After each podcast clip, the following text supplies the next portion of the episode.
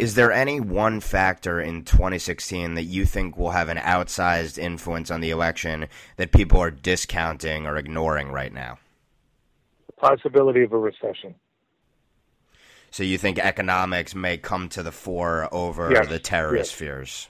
Yes, I think depending on what happens in the first quarter, first two quarters of the year, that will basically um, be pretty important for voters who look at the economy and say, do we stick with the Democrats or we go back to the Republicans?